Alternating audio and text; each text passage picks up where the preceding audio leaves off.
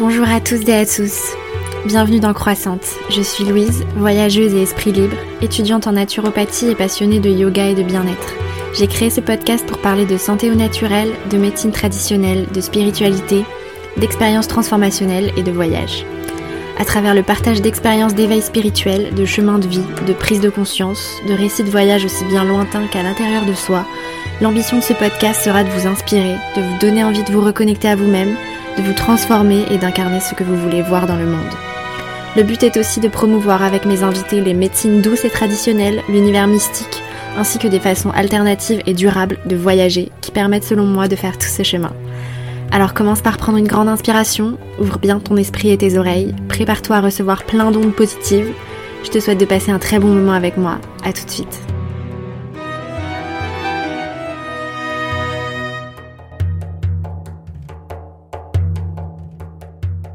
Hello tout le monde, j'espère que vous allez bien. Aujourd'hui, je vous retrouve pour parler d'un sujet encore une fois super intime. Décidément, vous allez connaître toute ma life. Je vais vous parler de mon expérience des troubles du comportement alimentaire que j'ai subi pendant euh, 8 ans, on va dire. Je ne saurais pas trop compter exactement, mais euh, j'ai vécu des périodes plus ou moins extrêmes. Et maintenant, je peux vraiment dire que j'ai guéri de tout ça. Donc je pense que c'est important de partager ce genre de vécu pour que ça puisse euh, faire réfléchir et faire grandir euh, ben, ceux et celles d'entre nous qui sont en proie à ces tourments.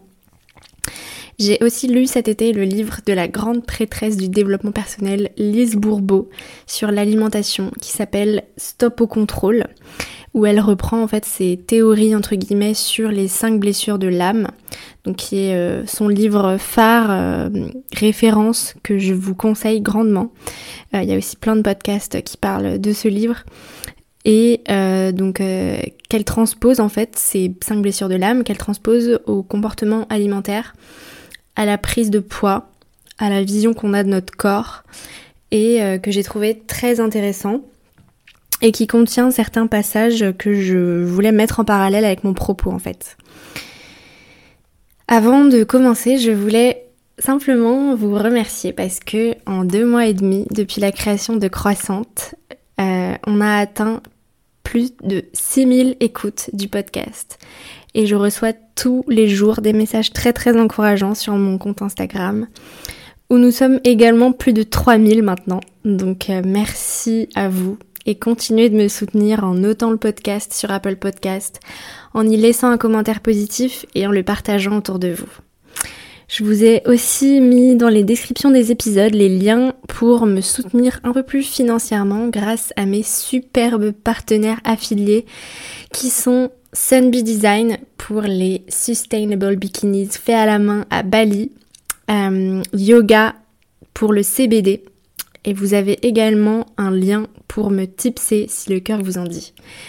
J'ai également créé ma chaîne YouTube euh, où je diffuse désormais mes podcasts. Alors s'il vous plaît, allez y faire un tour pour vous y abonner et liker les vidéos des podcasts même si vous les avez déjà écoutés, ça m'aidera beaucoup pour le lancement de cette chaîne car je compte y faire euh, très bientôt des vlogs voyages pour que vous me suiviez dans mes pérégrinations qui sont en train de se préparer ainsi que bien sûr, mais un peu plus tard, euh, des cours de yoga viendront sur cette chaîne quand j'aurai été formée au cours de l'hiver, pendant mes voyages en Asie, je l'espère.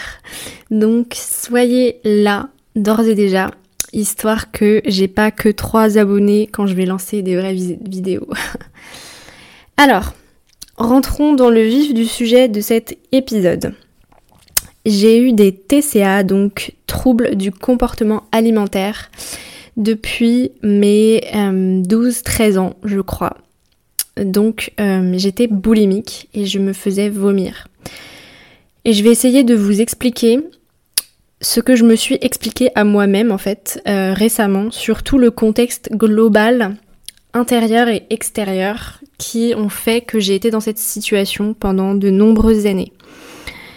J'ai pris beaucoup de recul cette année, comme vous le savez, si vous me suivez, depuis euh, toute la période Covid en fait, et euh, j'ai réalisé euh, certaines choses. J'étais boulimique et je m'en suis rendu compte réellement cette année. Et il y a quelques mois, la cause profonde de tout ça m'est apparue clairement. Et c'est de cet événement-là que tous mes struggles, mes conflits intérieurs de ces dix dernières années découlent. Alors, j'ai commencé à me faire vomir mon goûter quand j'avais 13 ans. J'étais une petite fille à la base très maigrelette, euh, même si j'ai toujours eu ces fesses assez rondes. Euh, à partir de la cinquième au collège, j'ai commencé à manger des grosses quantités de gâteaux après l'école. Et euh, d'ailleurs, je me suis toujours dit que ça avait démarré le jour où j'ai vu Charlie et la chocolaterie en fin d'année, en sixième. en sixième ou en cinquième, je sais plus. Mais en fait, il y a quelques mois en consultation euh, d'éthiopathie. Euh, je me suis rendu compte que tout ça avait commencé après un épisode de harcèlement scolaire que j'avais subi et la peur que ça recommence. Euh, en fait, pour la faire courte, mon amoureux de sixième et ma meilleure copine de l'époque n'ont rien trouvé de mieux à faire que de sortir ensemble dans mon dos et euh, je ne sais pas pourquoi tout le monde les a poussés à dévoiler ça au grand jour et à leur dire qu'ils allaient mieux ensemble que moi avec lui et qu'il fallait pas se, priver pour moi. J'ai entendu mes copines dire dans les toilettes Oh, mais tu vas pas te priver pour Louise. Et, euh, et du coup, euh, j'ai fait un grand drama. On avait 12 ans, hein, c'était des gamineries, mais voilà, j'ai fait un grand drama. Euh, je m'étais exprimée en fait sur l'injustice que je ressentais et en fait j'ai perdu toutes mes copines et mes copains. Euh, les garçons s'amusaient à me jeter le ballon de foot dans la tronche à la récré. Et j'ai mis un an à retisser du lien avec mes copines. Mais j'ai réussi à retrouver mes copines en, en reniant complètement en fait qui j'étais euh, je me disais que si j'avais perdu mes copines, c'est que euh, j'avais eu tort et qu'il fallait que je ferme ma gueule et que je rentre dans le moule pour être aimée. Parce que euh, telle qu'elle, j'étais j'étais pas aimable en fait. J'avais dû dire des, choses qu'il fallait pas dire, eu un comportement déplaisant, j'avais une personnalité qui déplaisait, donc il fallait que je change tout ça. Euh, et j'avais la trouille en fait de dire ou de faire quelque chose qui leur déplairait. Et que je me retrouve de nouveau toute seule. Et ça, je m'en souviens très bien, c'était vraiment mon obsession. J'étais toujours dans le contrôle d'un peu mon image, de, de, ce que j'allais dire, de ce que j'allais faire, de quel pseudo j'allais mettre sur MSN, parce que j'avais peur de paraître ridicule et qu'on se moque de moi et que personne n'ait envie d'être ami avec moi. Donc en fait, euh, après les journées de collège, je passais au supermarché, parce que je rentrais à pied du collège euh, chez moi, et je me tapais du coup plusieurs paquets de gâteaux, des crêpes, des napolitains, des tartines de brioche au Nutella et des tablettes de chocolat que je m'achetais avec mon argent de poche. Euh, et ma maman n'était du coup pas là à cette heure-là à la maison, et donc euh, voilà, je, je m'empiffrais. Et je suis euh, donc très vite passée de cette petite fille maigrelette à ado avec des bonnes cuisses. Et ça ne m'a pas du tout, du tout, du tout plu quand je me suis rendu compte de ça, parce que je faisais de la danse, de la danse classique. J'étais passionnée. ma prof venait de l'Opéra de Paris et je l'idéalisais beaucoup et on avait vraiment une super école avec un vrai spectacle de fin d'année sur une scène nationale, vraiment un, beau ballet euh, en plusieurs actes, etc. Donc euh, c'était, je prenais les choses très au sérieux. Et d'année en année, je grimpais un peu les échelons des niveaux de classe pour atteindre mon but ultime d'arriver dans la classe de ceux qui avaient les rôles de solistes euh, au spectacle. Et ma mère, qui était aussi artiste, qui était danseuse dans sa jeunesse et qui est toujours chanteuse et comédienne, m'avait euh, raconté à l'époque dans sa jeunesse qu'elle avait été boulimique.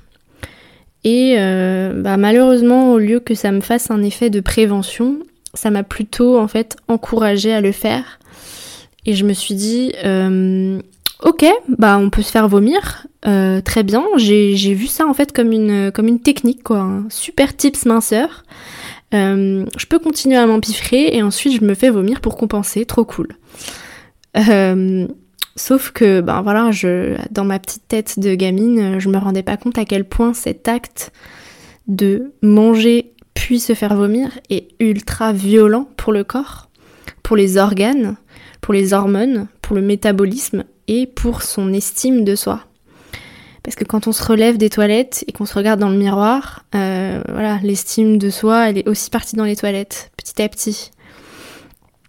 Et euh, l'influence de la mère sur l'alimentation est plusieurs fois abordée dans le livre de Lise Bourbeau, je vous en parlerai juste après. Et juste aussi, maman, je sais que tu m'écoutes, ne te culpabilise pas. Tu as été la meilleure maman du monde et je t'aime. Donc voilà, ça a commencé comme ça en fait au début de mon adolescence. Euh, et ensuite, euh, ça a été euh, par épisode. le plus gros pic, c'était lors de ma première et ma deuxième année à Paris, donc mes premières et deuxième années de fac.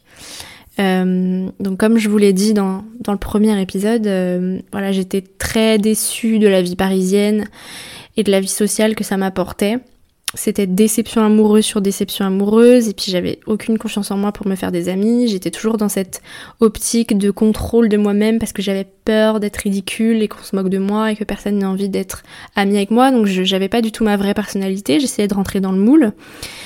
Et euh, je faisais en fait euh, du babysitting 20 heures par semaine en plus de la fac avec des enfants qui étaient infects.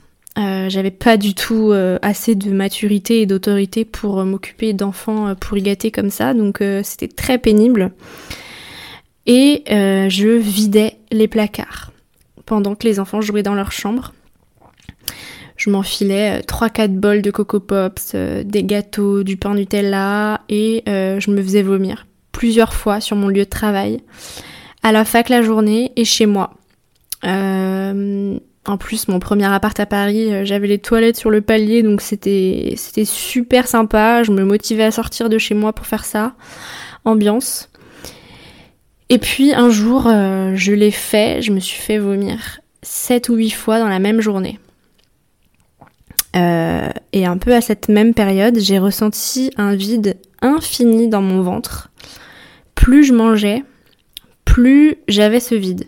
Et c'est à ce moment-là que je me suis dit, ok, bon, euh, là, je me suis fait vomir huit fois dans la même journée, et plus je mange, plus j'ai l'impression que mon estomac est vide. Euh, bon, il y a peut-être un problème. Je vais peut-être euh, calmer le jeu avec ça parce que ça devient bizarre. en fait, moi, dans ma tête, j'étais vraiment pas boulimique. Enfin, je connaissais tout ça, hein. je savais ce que c'était, et je, j'avais j'avais conscience que je faisais, je faisais comme de la boulimie, mais je n'étais pas boulimique pour moi, j'étais pas malade. Je faisais, je, faisais, je faisais juste ça pour compenser des excès de gourmandise et c'était rien et j'avais le contrôle en fait. Euh, je sais pas quel mensonge je me racontais à moi-même. Mais donc, euh, donc, euh, donc voilà, je me suis rendu compte que voilà, ça allait, ça allait pas du tout en fait. Et j'ai petit à petit euh, conscientisé que, euh, que voilà, que c'était pas normal. Euh, et après ce pic à la fin de ma deuxième année à Paris, ma vie a commencé un petit peu à s'améliorer en fait. j'ai le garçon dont j'étais raide dingue et qui n'avait pas voulu de moi à la base, qui m'avait rejeté la première fois, est revenu vers moi un an plus tard. Et on a commencé un peu à sortir ensemble. Et j'étais tellement choquée qu'un mec que j'estimais autant puisse vouloir être avec moi. Je me rappelais que. Enfin, je me rappelle que je, me pinçais des fois. Enfin, je me réveillais la nuit, je voyais ses affaires et je, me disais putain, c'est vrai, il est vraiment là. et j'étais tellement, euh, ouais, j'étais tellement choquée que quand j'ai accepté ça, en fait, euh, j'étais tellement contente que la vision de mon corps a changé. Et j'ai commencé à aller mieux et à récupérer de l'estime de moi-même. Donc euh, voilà, big up Rémi, si tu passes par là, toi et moi, on sait tout ce qu'on s'est apporté. Et à ce moment-là, ma vie sociale s'est améliorée aussi. J'étais moins seule, euh, donc j'avais plus ce système hyperphagie, vomissement. J'avais récupéré un peu d'estime de moi-même. Euh, mais malheureusement, le problème n'était pas vraiment réglé. Euh, puisque j'avais pas conscientisé tout ça. Et euh, au lieu de me vider en vomissant très régulièrement, mon mental avait trouvé un autre moyen de vider mon ventre. Euh, bah, au moyen de la diarrhée chronique, c'est le moment glamour du podcast. J'ai souffert de ce problème euh, évidemment bien avant euh, d'avoir arrêté mes TCA, mais c'est véritablement devenu en fait, au lieu d'être un problème supplémentaire qu'il fallait que je traite, d'avoir souvent la diarrhée, c'est devenu en fait un nouvel arrangement pour ne pas garder la nourriture en moi. Euh, quelque part, à chaque fois que j'avais la diarrhée, je me disais, bon, tant mieux, c'est parti, comme ça, euh, j'aurai le ventre plat.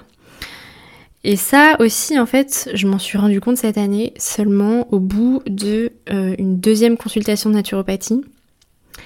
Et, et voilà, en fait, cette histoire d'harcèlement scolaire, c'est aussi pendant une séance d'éthiopathie, mais c'était aussi parce que j'étais en Bretagne et que je passais souvent devant ce collège. Et ça m'est revenu, en fait, en mémoire. Alors maintenant, je vais vous lire euh, quelques passages du livre et je vais euh, relever les réflexions que j'ai retenues du, du, livre de Lise Bourbeau pour mettre en parallèle en fait euh, mon histoire que je viens de vous raconter. alors, le livre s'appelle donc Stop au contrôle et si votre relation à la nourriture vous permettait de mieux vous connaître. Alors le résumé en quatrième de couverture. Alors qu'il n'existe tant d'ouvrages de régime et de diète, ce livre unique en son genre va vous aider à changer votre relation à la nourriture et vous permettre de mieux vous comprendre. Vous réaliserez de quelle façon vous contrôlez votre alimentation et combien ce contrôle peut être néfaste. Vous apprendrez à reconnaître rapidement les blessures émotionnelles qui vous empêchent de bien vous nourrir par des techniques simples et accessibles. Vous transformerez à jamais votre vie.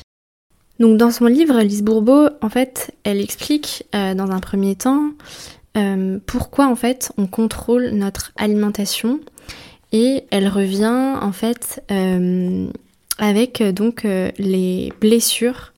Et donc ces blessures-là, donc si vous n'avez pas lu les 5 blessures de l'âme, vous, devriez vraiment jeter un œil à ce livre parce que c'est vraiment très très intéressant. Euh, donc on a la blessure de rejet, la blessure d'abandon, la blessure d'humiliation, la blessure de trahison et la blessure d'injustice. Donc ces blessures-là, euh, quand on les porte, donc on a tous en fait ces blessures à des degrés différents. Euh, une ou deux peuvent être vraiment très marquées, on peut se reconnaître dans plusieurs. Par exemple la blessure de rejet, c'est le masque du fuyant. La blessure d'abandon, euh, ça va être le masque du dépendant. La blessure d'humiliation, le masque du masochiste. La blessure de trahison, le masque du contrôlant. La blessure d'injustice, le rigide. Euh, et en fait, euh, donc elle transpose en fait toutes ces blessures et tous ces masques à travers nos comportements alimentaires. Donc par exemple, la blessure du rejet, qui va du coup être le masque du fuyant, ça va engendrer euh, des personnes qui ont souvent l'appétit coupé ou alors qui vont fuir dans des, excès de sucre ou d'alcool. La blessure d'abandon, euh, avec le masque du dépendant, ça va être euh, par exemple de compenser par l'alimentation le manque d'amour. manger sans faim, comme si on n'avait pas de fond. Donc je me suis vraiment retrouvée là-dedans personnellement. Donc je vais vous lire le passage du livre qui m'a, où je me suis super bien identifiée. Quand c'est ta blessure d'abandon qui est activée et qui te porte à contrôler, le contraire se produit. Comme tu cherches l'amour à l'extérieur sous forme d'attention, d'affection et de soutien, et que tu ignores comment l'obtenir, tu compenses par ton alimentation. Ne recevant pas ce que tu veux de l'extérieur, tu combles ton besoin par la nourriture. Tu peux alors manger sans faim, de là l'expression il n'a pas de fond, croyant ainsi remplir le vide intérieur que tu vis. Tu manges beaucoup, non parce que c'est bon ou parce que ton corps en a besoin, mais bien pour te donner l'impression de recevoir ce qui te manque. Malgré ce gavage incessant, tu continues pourtant à sentir un creux au niveau de ton estomac. Tu es comme un puits sans fond. Ce que tu ne réalises pas, c'est que ce vide se situe plutôt au niveau du cœur. Comme la nourriture ne peut remplacer ce manque affectif, il n'y en a jamais assez et tu ne sais pas quand arrêter. C'est le cœur qui a besoin d'être rempli d'une bonne dose d'amour de soi.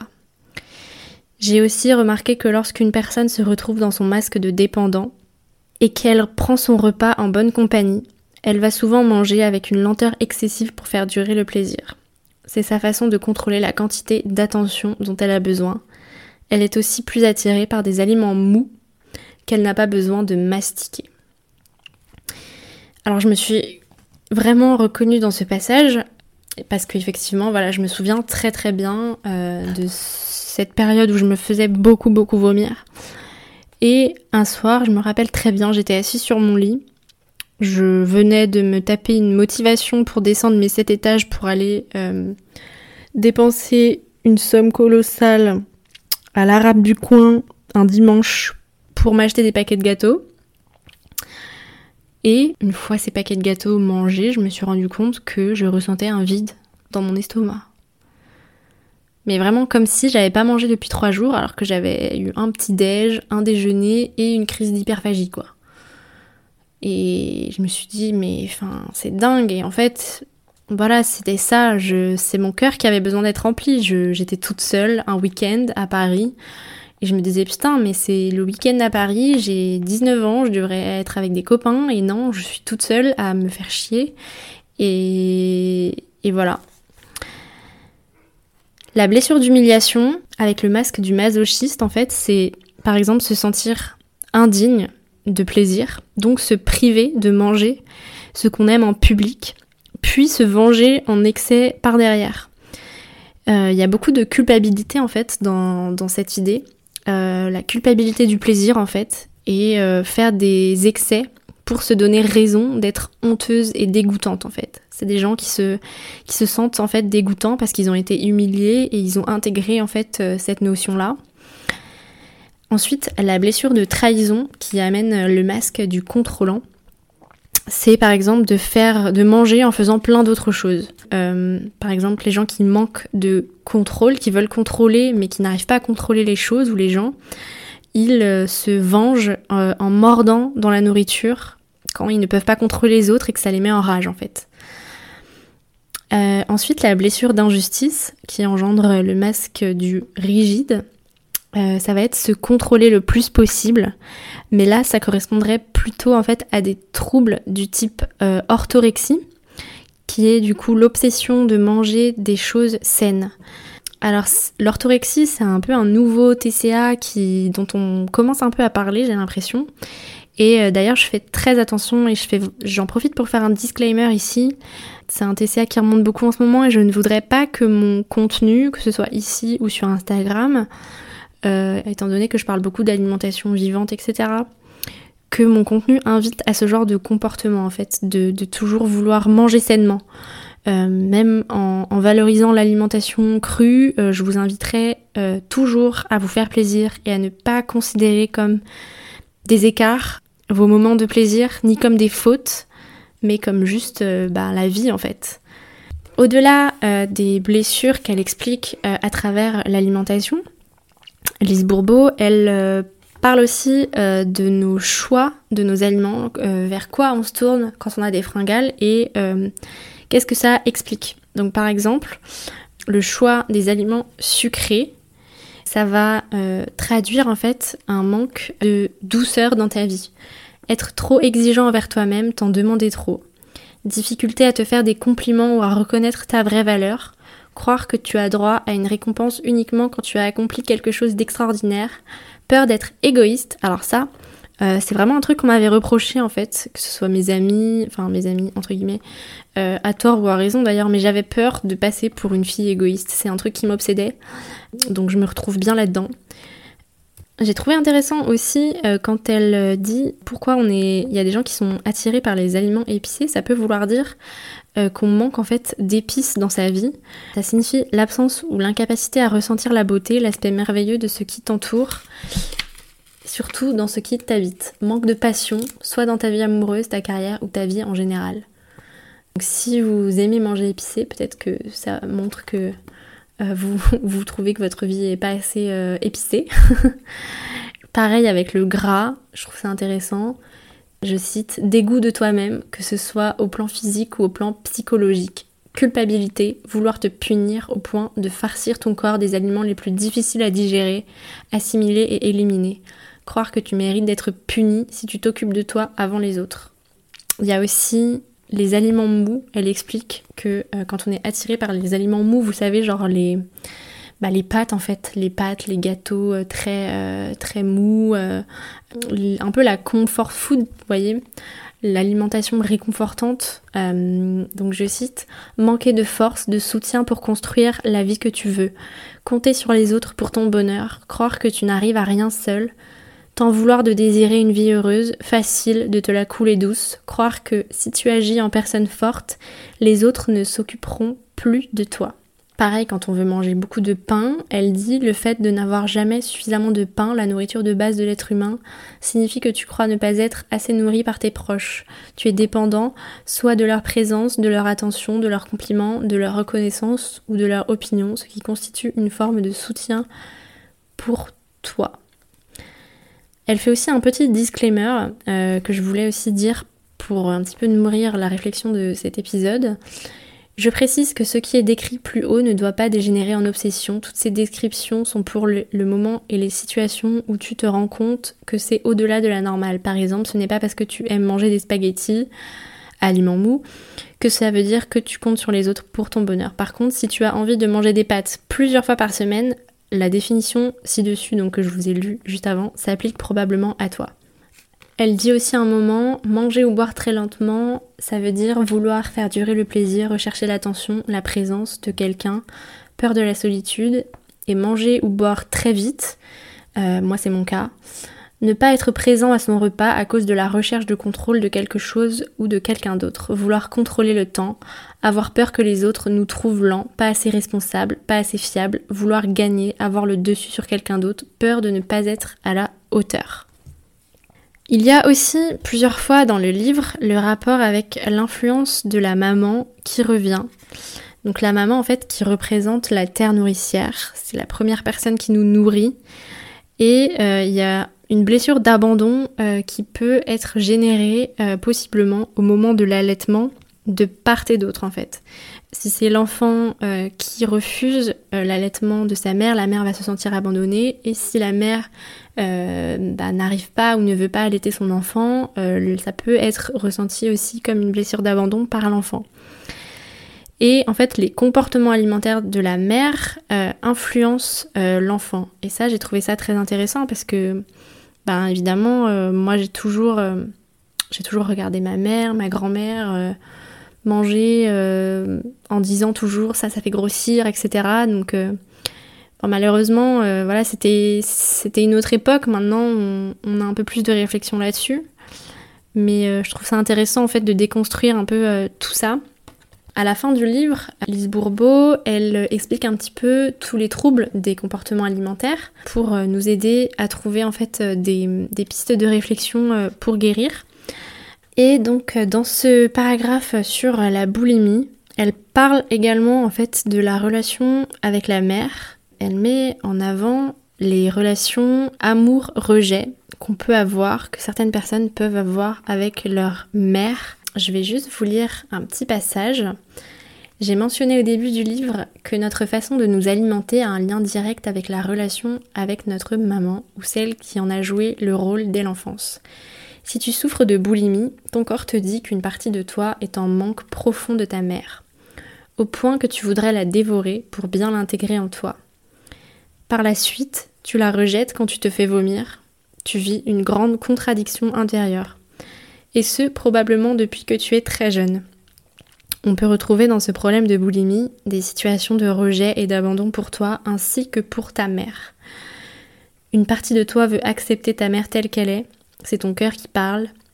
Une autre partie veut la rejeter, c'est alors ton ego, la partie qui souffre, qui prend le dessus. Tu agis ainsi avec les femmes de ton entourage ainsi qu'avec toi-même si tu es de sexe féminin. Tu veux les accepter et en même temps tu cherches à les rejeter. Tu te retrouves sans cesse en conflit. Quand tu veux accepter ta mère, tu as peur car tu ignores comment le faire et tu crains les conséquences, et ainsi tu bascules dans le rejet. Puis quand tu es en phase de rejet, tu ne te sens pas bien, voilà pourquoi tu vis ce cercle vicieux. Moi je sais que j'ai toujours ressenti ça sans vraiment de raison avérée parce que ma mère prenait grand soin de moi et a toujours veillé sur moi, mais elle-même, en fait, sa mère ne s'est pas du tout occupée d'elle, pour le coup, elle l'a vraiment abandonnée.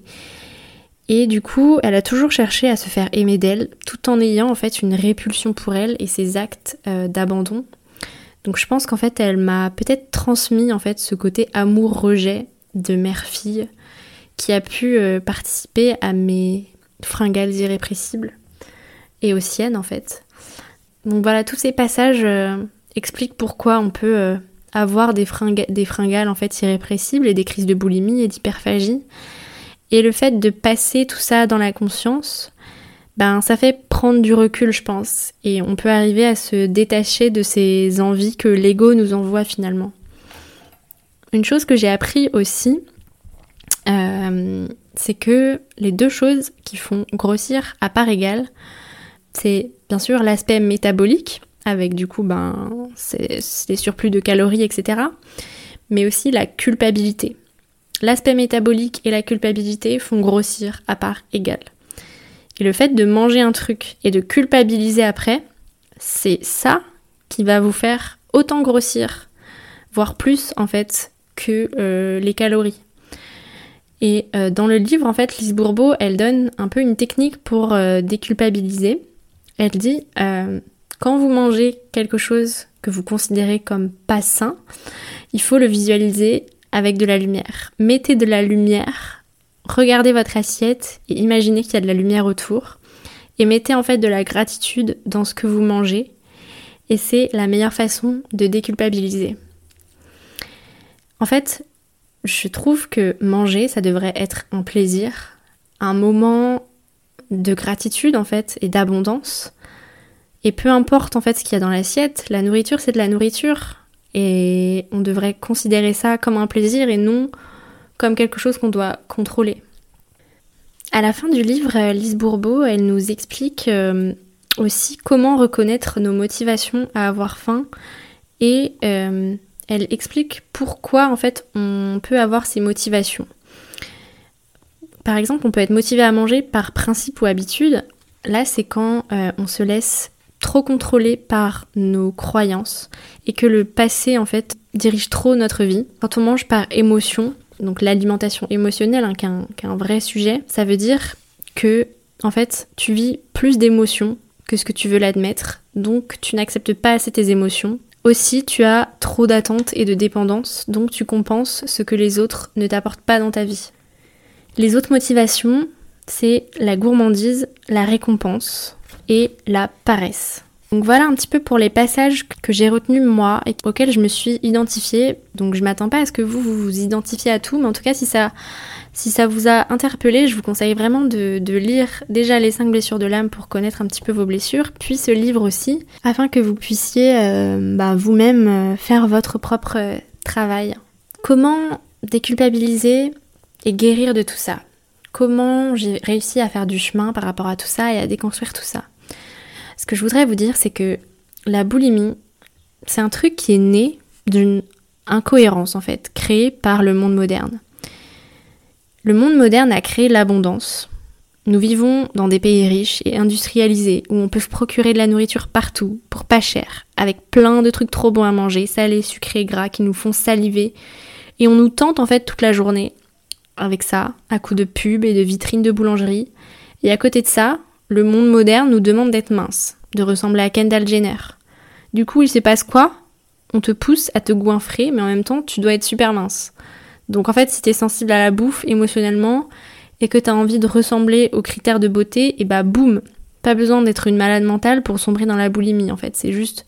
Enfin, limite, c'est normal en fait d'en arriver là dans ces conditions. Donc si c'est votre cas, ne vous dites pas que vous êtes des monstres. Juste. Euh, c'est un long chemin, mais on peut s'en relever, on peut aller mieux.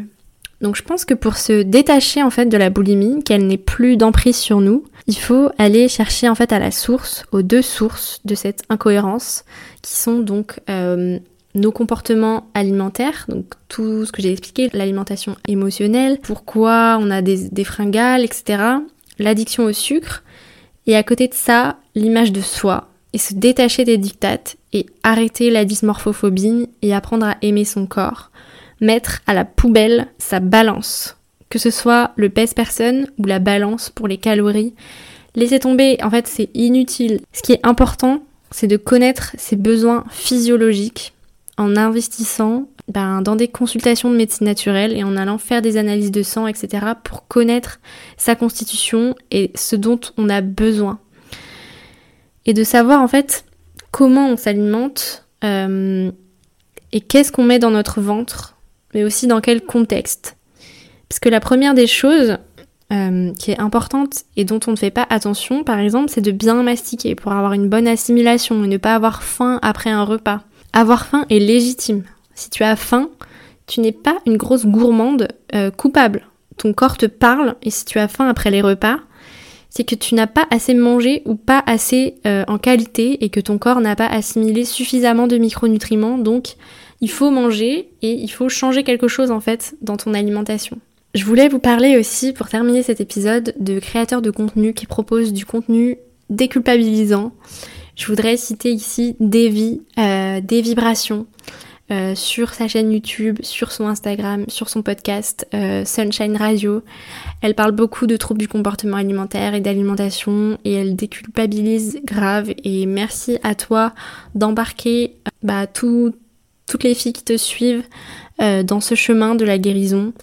Si j'avais eu des modèles comme toi quand j'étais ado, euh, je pense que ça m'aurait grandement aidé.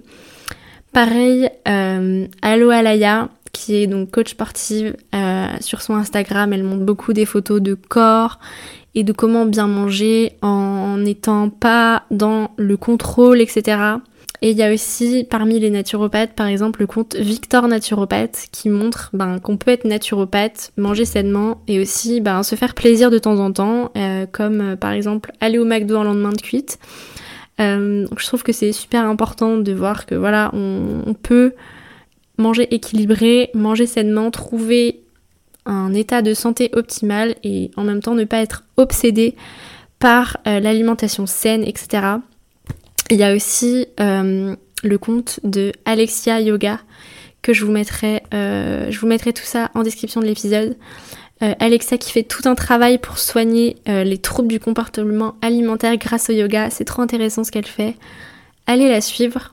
Voilà, je vous ai raconté toute mon histoire et toutes ces réflexions. J'espère que ça vous inspirera et que ça vous fera réfléchir pour celles et ceux qui pourraient souffrir de ce type de, choses. Le mot de la fin, euh, qui est aussi en fait la conclusion euh, du livre de Lise Bourbeau, c'est que le plus important dans tous ces conflits intérieurs-là, c'est qu'il faut se donner de l'amour. Souviens-toi que tu reçois de l'amour de la part des autres au même degré que celui que tu te donnes. C'est une citation du livre et je trouve ça vraiment hyper intéressant, hyper important de se rendre compte de ça. Quand on mange parce que on a besoin d'amour, quand on cherche de l'amour à l'extérieur, il faut déjà en fait se le donner à nous-mêmes et aller le chercher à l'intérieur. C'est le début de la guérison pour moi. Plus tu t'aimes, plus tu reçois d'amour des autres. Et plus il t'est facile aussi d'en donner aux autres, et plus ta vie s'améliorera, et moins tu auras besoin de combler tout ça dans la nourriture.